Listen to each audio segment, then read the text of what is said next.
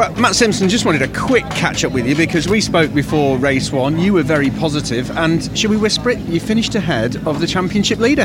Yeah, it was mega. Um, car was obviously on the, the option tyre. Um, had a sort of fairly good start and sort of with the steering issue, sort of with it, it sort of knocked the steering on the first lap. So I was sort of mindful of what happened in FP2 yesterday.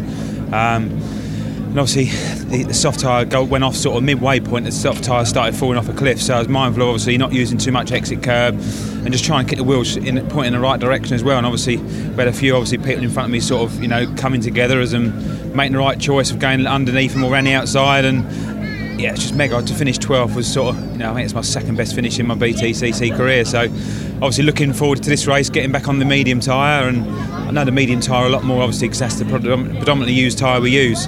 Um, so, yeah, I'm really looking forward to obviously get growing. I've obviously got Flash beside me, so um, I'm going to be trying to hang on the back of Flash and see if we can make the places up. There's more. There were lots of big grins and smiles in the uh, in the garage with the family and, and, friends watching with us as well. You must have felt that as you were going round. Oh yeah, it was mega. Just sort of cross the line and sort of make up 12 places in one race it was mega. Really good, really good start today. And hopefully we can try and get into that, that top 10 and that reverse ball for race three will be mega.